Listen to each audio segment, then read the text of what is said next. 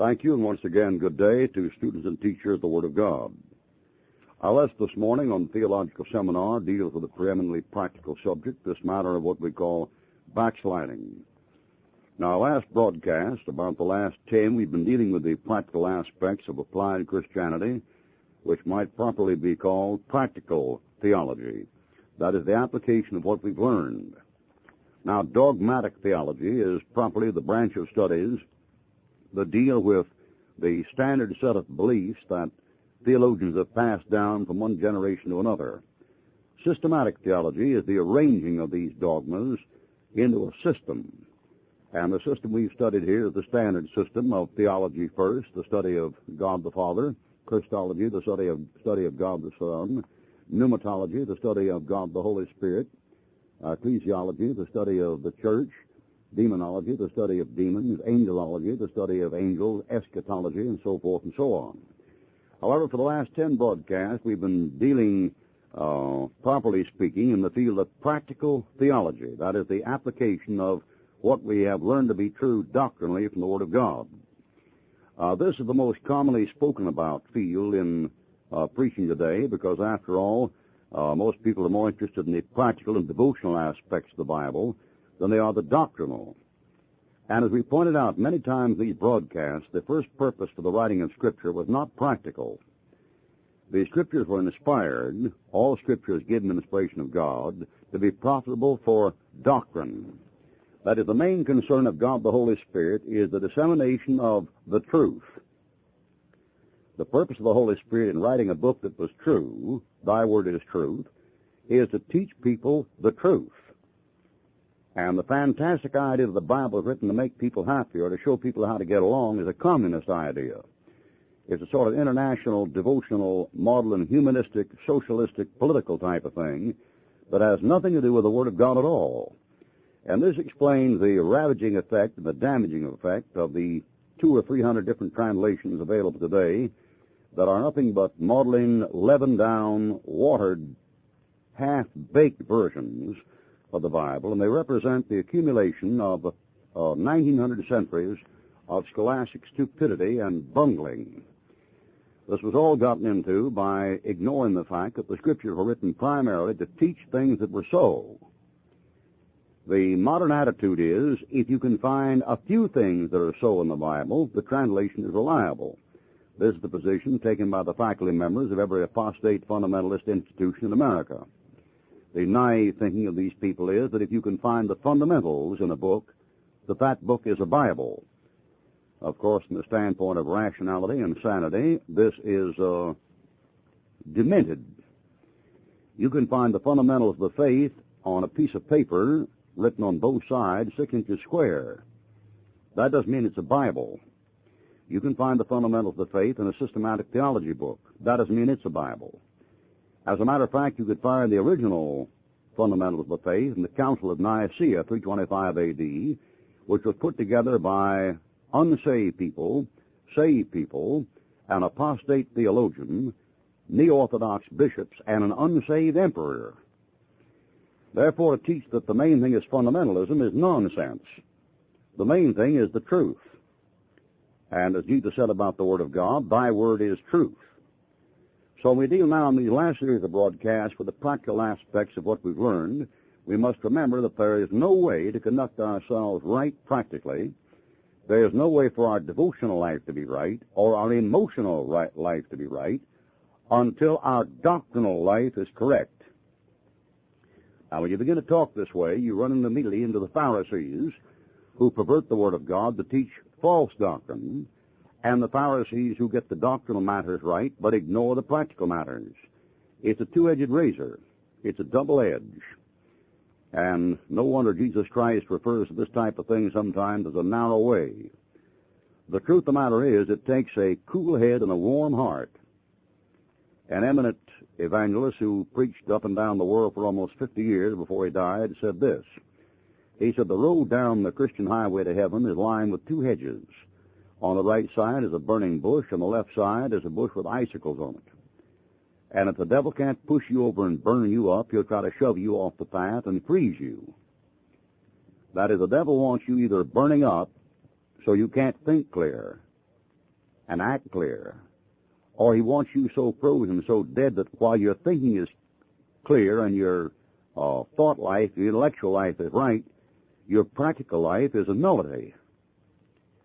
Now, in this series of broadcasts, we're taking up the practical aspects of Christianity. And in this lesson today, we're discussing the famous problem of backsliding.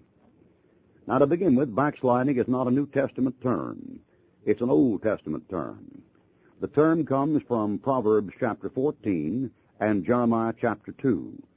You should be careful to know this because although we use the term practically and devotionally in reference to a Christian out of fellowship with the Lord, doctrinally, are you listening? Doctrinally, there is no such thing as a backslidden Christian. Now, in Proverbs 14:12, we read, "The backslider in heart shall be filled with his ways." This gives us enough cause, enough righteous cause, to take the matter of backsliding and apply it to some individuals in some cases. Because Proverbs 14 is certainly aimed at an individual. When he says the backslider in heart shall be filled with his ways, obviously he's talking about an individual. But for this one mention of the backslidden individual in the book of Proverbs, chapter 14, you will find the term applied five times to Israel as a nation. So we're dealing with odds of about uh, five to one. The reference in Proverbs is Proverbs chapter 14, verse 14.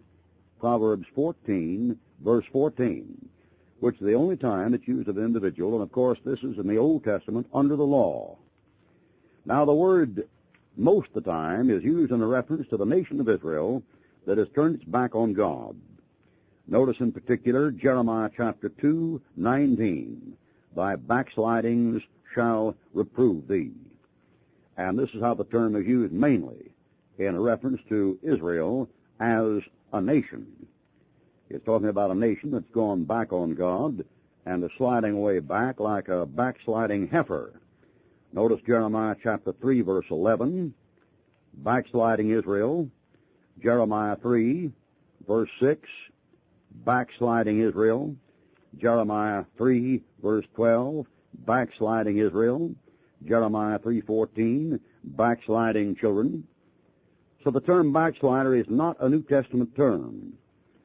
the term, uh, the accurate term for a Christian who is in the condition of a backslider is out of fellowship with the Lord.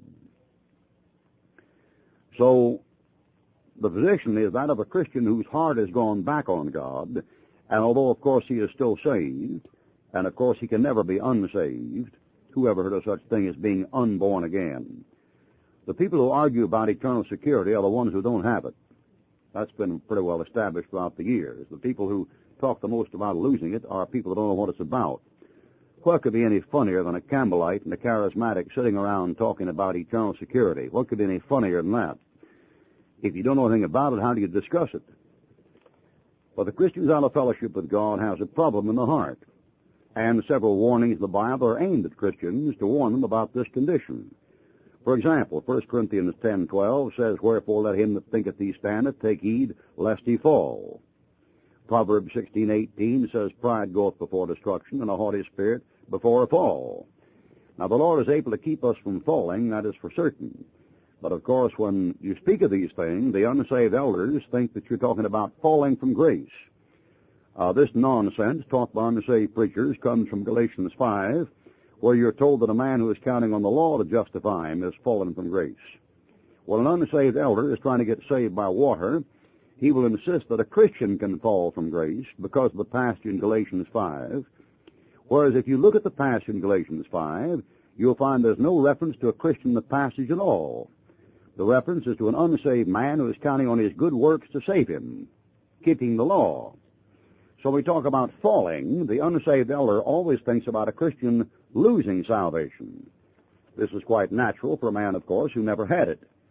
But when the Bible speaks about falling in 1 Corinthians 10:12 and 2 Timothy 1:12, uh, it is talking about the fact that even though the Christian is saved and born again and headed home for heaven and part of Christ, that he can fall into sin, he can fall into trouble, and if that isn't enough, uh, David says, the just man falls seven times and rises again. There's a great deal of difference between falling in the aisle of an airplane at 32,000 feet and falling out the door, if you get what I mean. When an unsaved elder tries to damn your soul by teaching you uh, water salvation, he thinks that what happens is when you're in Christ, somebody opens the door and you get kicked out of Christ and drop 32,000 feet. That's nonsense. When the Christian falls in Christ, he's in Christ when he falls and he's in Christ when he gets back up. Nothing can separate you from Christ and nothing can take you out of Christ. Now, what is a backslider, practically speaking? Well, backsliding is turning away from God. In 1 Kings 11:9, the Lord was angry with Solomon because his heart was turned from the Lord God. When a Christian gets out of fellowship, he grows cold and leaves his first love. Revelation 2:4 says, Nevertheless I have somewhat against thee, because thou hast left thy first love. Getting out of fellowship with God as a saved person is turning from the simplicity of the gospel to salvation by some other way. It's preaching something that isn't so. Some define backsliding as one sin that separates a believer from the Lord. And of course, uh, these people are unsaved people who never joined the Lord to start with, or they're heretics who renounce their sanity temporarily in order to make a living. Speaking scripturally, the term backsliding is growing cold and losing interest in the Lord, losing interest in the Bible, losing interest in prayer, going to church, and ceasing to witness and turning to the world for help. So we may say that 95% of all the Christians in America today are in a backslidden condition. And the reason why you can't have fellowship with the average Christian is you have to backslide to get into fellowship with him. The average Christian does not witness. And when he does, he witnesses about gifts instead of people going to hell. He doesn't have the courage to tell unsaved people they're going to hell. The average Christian is in fellowship with the world in order to make a living. He's afraid if he condemns the world, the world will condemn him. Backsliding is a gradual process. It doesn't happen suddenly. You may be shocked later by the sudden outward manifestation of terrible sin, but as Bob Jones Sr. so aptly said, at the bottom of every tragedy in human character is a long process of wicked thinking. Many little things have entered in and undermined the life long before it comes to uh, shocking tragedy. The story of Lot's backsliding illustrates this point. You notice Lot's uh, seven downward steps, which we'll list now. First of all, covetousness. In Genesis 13:10, Lot lifted up his eyes and beheld all the plain. The eyes are the first to leave the Savior. This is what got Eve in trouble. This is what got David in trouble. When Achan got in trouble, he said, I saw, I coveted, I took. Things seem attractive. Many a man made the mistake of fixing his eyes on the wrong object. This is why Job said, I made a covenant with mine eyes. Why then should I think upon a maid? So covetousness is the first cause of backsliding. The desire to do something big for God. The desire to build a great work. The desire to have a large building and large piece of land. The desire to have a tremendous attendance and a tremendous enrollment and a tremendous income. Covetousness. The Bible says, beware of covetousness, which is idolatry. The Bible says, having food and raiment, therewith let us be content. Right, first of all, covetousness. Secondly, Lot made too low a choice. He chose the plain instead of the mountain. Uh, the application here is uh, apparent. You remember when Caleb and Joshua went into the land, they came back and said, we can take it. And Caleb said, I want this mountain, the hard place, the tough place. Caleb aimed high. His sights were up. And uh, Lot was down, looking down at the earth. Then came compromise. Lot pitched his tent toward Sodom. And read in Genesis 13, 13, the men of Sodom were sinners exceedingly before the Lord. Abraham prospered up there in the mountain with God. He was separated and uh, reactionary and an isolationist. That is, when Lot got involved in the total community ethnic enterprise, uh, then he lost his shirt. So one of the best ways the world has is knocking off a Christian is by getting what we call involved. Involvement in the Bible means entanglement in the world system. Paul said, No man that warreth entangleth himself with the affairs of this life, that he may please him who hath chosen him to be a soldier. And the reason why 80% of our churches in America are totally ineffective is because they're totally involved. When a call out, born again bunch of people whose citizenship is in heaven, when a bunch of people who are told, love not the world, neither the things in the world, when a bunch of people like that who are told that which is highly esteemed among men is an abomination to the sight of God, when a bunch of people like that whose Savior said, I pray not for the world, become totally involved in welfare, ERA, gay liberation, city pollution, water pollution, civil rights, human rights, they lose everything but their salvation if they ever had it. And they become a powerless pipsqueak of an organization hanging on to the coattails of a world that crucified their Savior. Community involvement is the last thing any Christian should ever get involved in. That's what Lot got involved in. As a matter of fact, he sat in the gate as one of the council's councilmen or aldermen or one of the mayor's assistants. What happened? Well, he was captured by the enemy. In Genesis 14, 11, 12, he was captured. If one lives too near sin, one will be captured. Let the converted drunkard leave the liquor store. And I don't mean package store, I mean the grog shop. I mean the beer joint. Don't call it by something it's not. Package store. oh, aren't we refined, Sonny? Let the thief be removed from the place of temptation. If you flirt with the world, you get burned. If you give sin your finger, it'll take your hand, then your arm, then your body, then your soul. Then Lot became carnal. He sat in the gate of Sodom. He was a member of the town council, a committeeman, an alderman. He had gained worldly influence by total involvement with the ecological environmental control. and he lost all the power he ever had with God. Lot loved Sodom. Lot loved the thing that God hated and was about to burn. You know how Lot, you know how God felt about Sodom? He burned everybody in it but Lot and his family. That's how God felt about Sodom. Somebody said, well, God loved the sinner, yeah, enough to burn him. We have a funny kind of a teaching today. We have a funny kind of teaching that it is a heresy to say what David said when David said, I hate those that hate thee, I hate them with a perfect hatred, I count them mine enemies. We have a terrible aversion today to quote the past that says, These things, the six things doth the Lord hate, a high look and a proud heart, and those that sow discord among the brethren. These people have split the body of Christ with 50 different authorities called translations that all go against each other. The Lord says He hates them. Now, this is considered heresy by the modern apostate Christian. The modern Christian is an apostate. And as long as you talk about love and peace, peace and love, love and peace, peace and love, he'll listen. Once you begin to talk about hate and wrath and judgment, he'll turn it off. Why? Because he's an apostate. The first word Satan ever said was yes. Genesis chapter 3 verse 1. The fact is, Lot loved Sodom, and God hated it, and to show his hatred, God burned everybody in that town, and that took care of the babies with the cripples on crutches. You say he wouldn't do it. He did it. Do you know what Jesus said in the New Testament? He said, remember Lot's wife. You know what God did to her?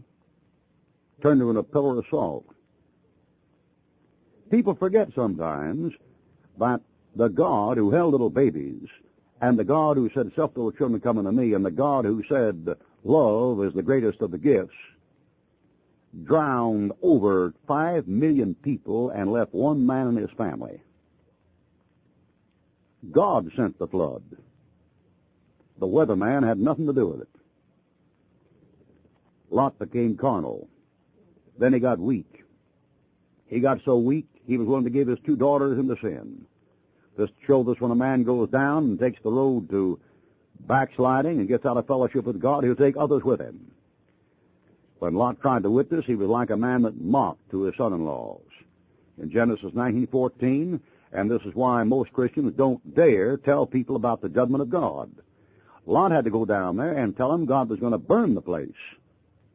This is why you never met a charismatic in your life who would tell an unsaved man that he was going to burn in hell. Now you'll find charismatics who get so upset with a genuine Christian witness, they'll tell a born-again man that he's going to hell. You'll find that. You'll find charismatics that get so upset with a Bible believer, they'll tell him he's going to hell because he's upsetting their apple cart. But you won't find a charismatic that has enough guts to stand in front of a television camera and put his finger out and tell a nationwide audience that if they're not born again, they're going to burn in a lake of fire. And if they did tell them that, you know what the audience would do? They'd laugh. You know why? Because they know a carnal, covetous witness when they hear one. Lot was one that mocked to his son-in-laws. Now, if Lot had gone down there and said, boys, I just came down to share with you my experience and share this verse of scripture with you, and if you'll share a few minutes with me, I'll share a few minutes with you, and if we'll total community share with our five-year share plan and share our products with those that have, with those that have nots, and share with each other the love of God so that we can share our experience and cut shares as we share each other, and this sharing is reciprocal so that each has an equal share.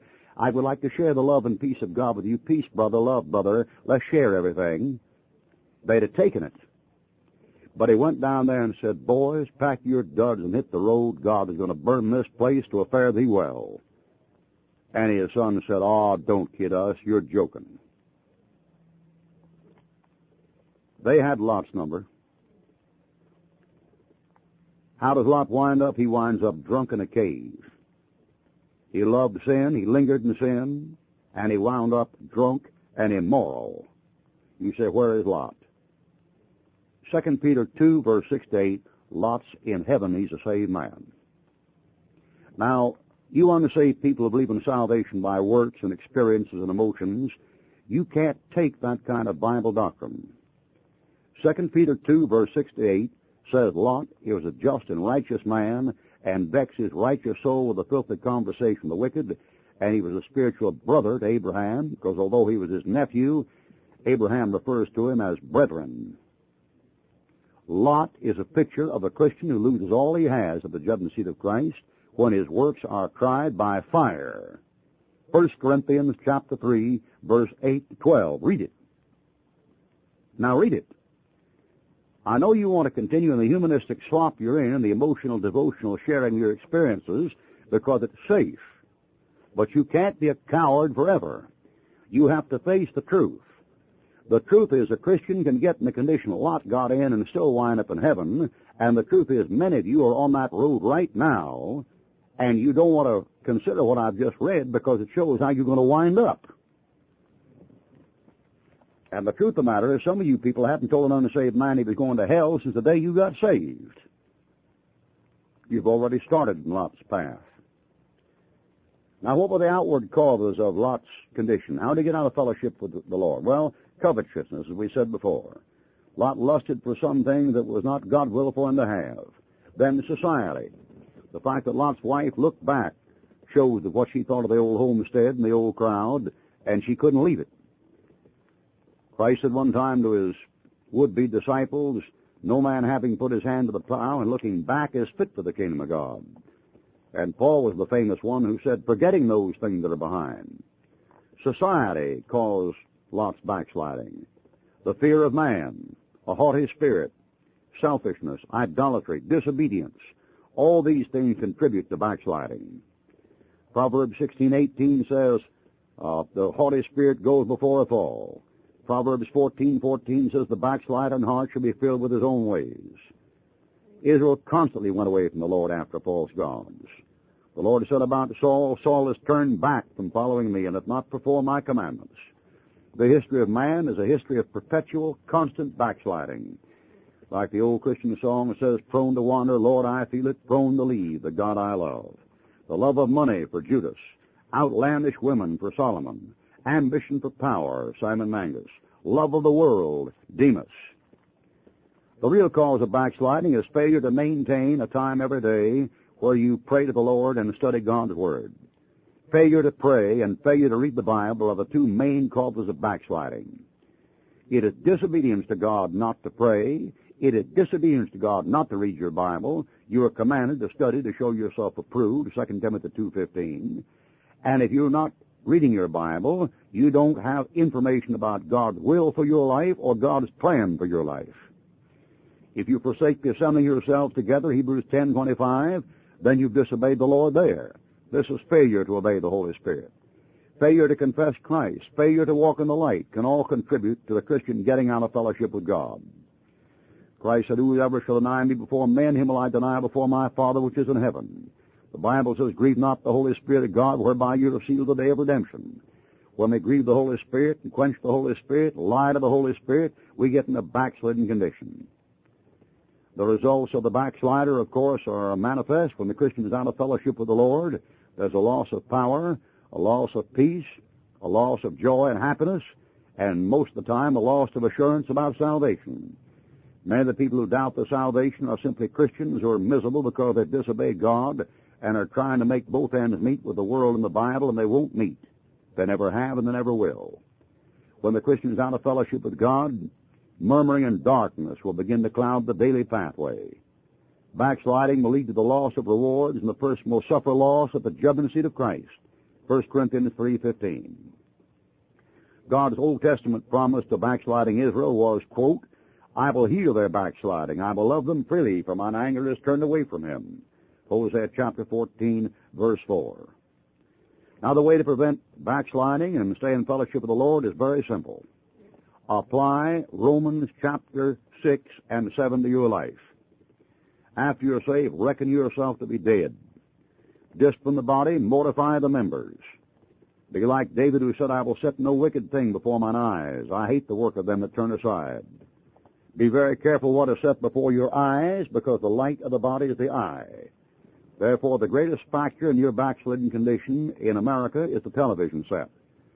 The television set takes up time for prayer, the first cause of backsliding, takes up time spent in the Word, second cause of backsliding, and puts bad things before your eyes, the third cause of backsliding, which means that no Christian America can spend any time with the idiot box and stay in fellowship with the Lord. It can't be done. The true object our eyes should be set upon is the Lord Jesus Christ. Hebrews 12, verse 2, looking unto Jesus, the author and finisher of our faith. Paul's goal was Christ. Philippians 3.14 says, I press toward the mark for the prize of the high calling of God in Christ Jesus. The only way you can prevent backsliding is spend time in prayer, spend time in the Word of God, mortify your members on earth, put them to death, and be careful what you look at. When Eve saw the fruit, the whole chain reaction began, and it isn't over yet. Stay in fellowship with the Lord. If we walk in the light as He is in the light, we have fellowship one with another. And the blood of Jesus Christ, God's Son, cleanseth us from all sin. If you've been backsliding, repent. Remember, God is willing to forgive, forget, give you a second chance. He gave Samson a second chance. He gave Jonah a second chance. He gave David a second chance. He gave Simon Peter a second chance. He'll give you another one. Repent. Return to the Lord. Judge your sin, confess it, get clean, and go on for God.